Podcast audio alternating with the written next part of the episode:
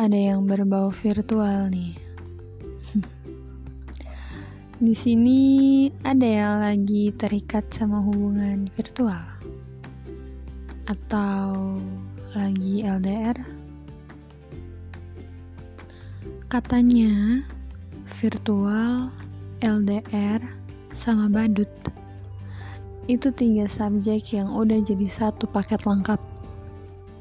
Iya, satu paket lengkap dari sakitnya berharap. Banyak yang bilang sebaik-baiknya hubungan virtual, sebaiknya jangan. Bahkan kata orang, semenarik apa pun yang di virtual, yang dituju juga akhirnya yang di kehidupan nyata.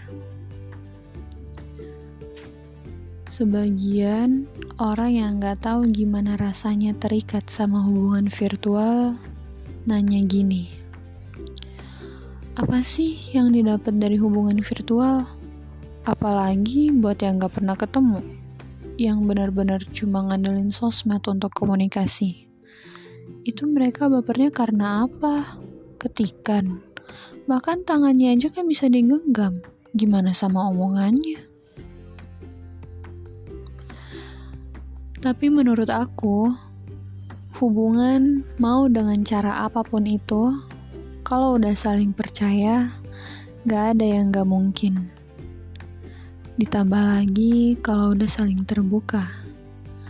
Mau hubungannya virtual atau secara langsung yang sering ketemu, kalau udah saling percaya sama pasangan, hubungannya bisa langgeng.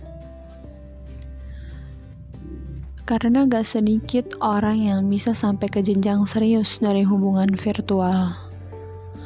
Dan ya walaupun gak sedikit juga yang cuma bisa berujung jadi mantan.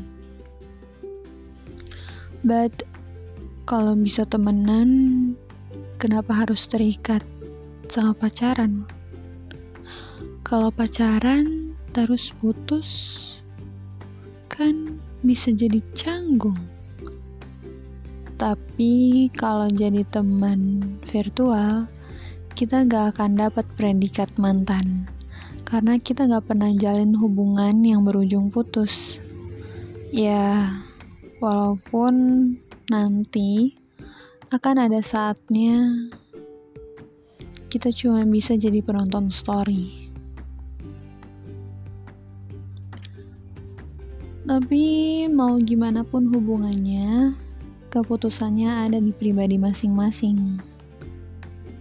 Anyway, good luck buat yang lagi berjuang untuk hubungannya. Mau yang virtual atau yang bukan. Thank you.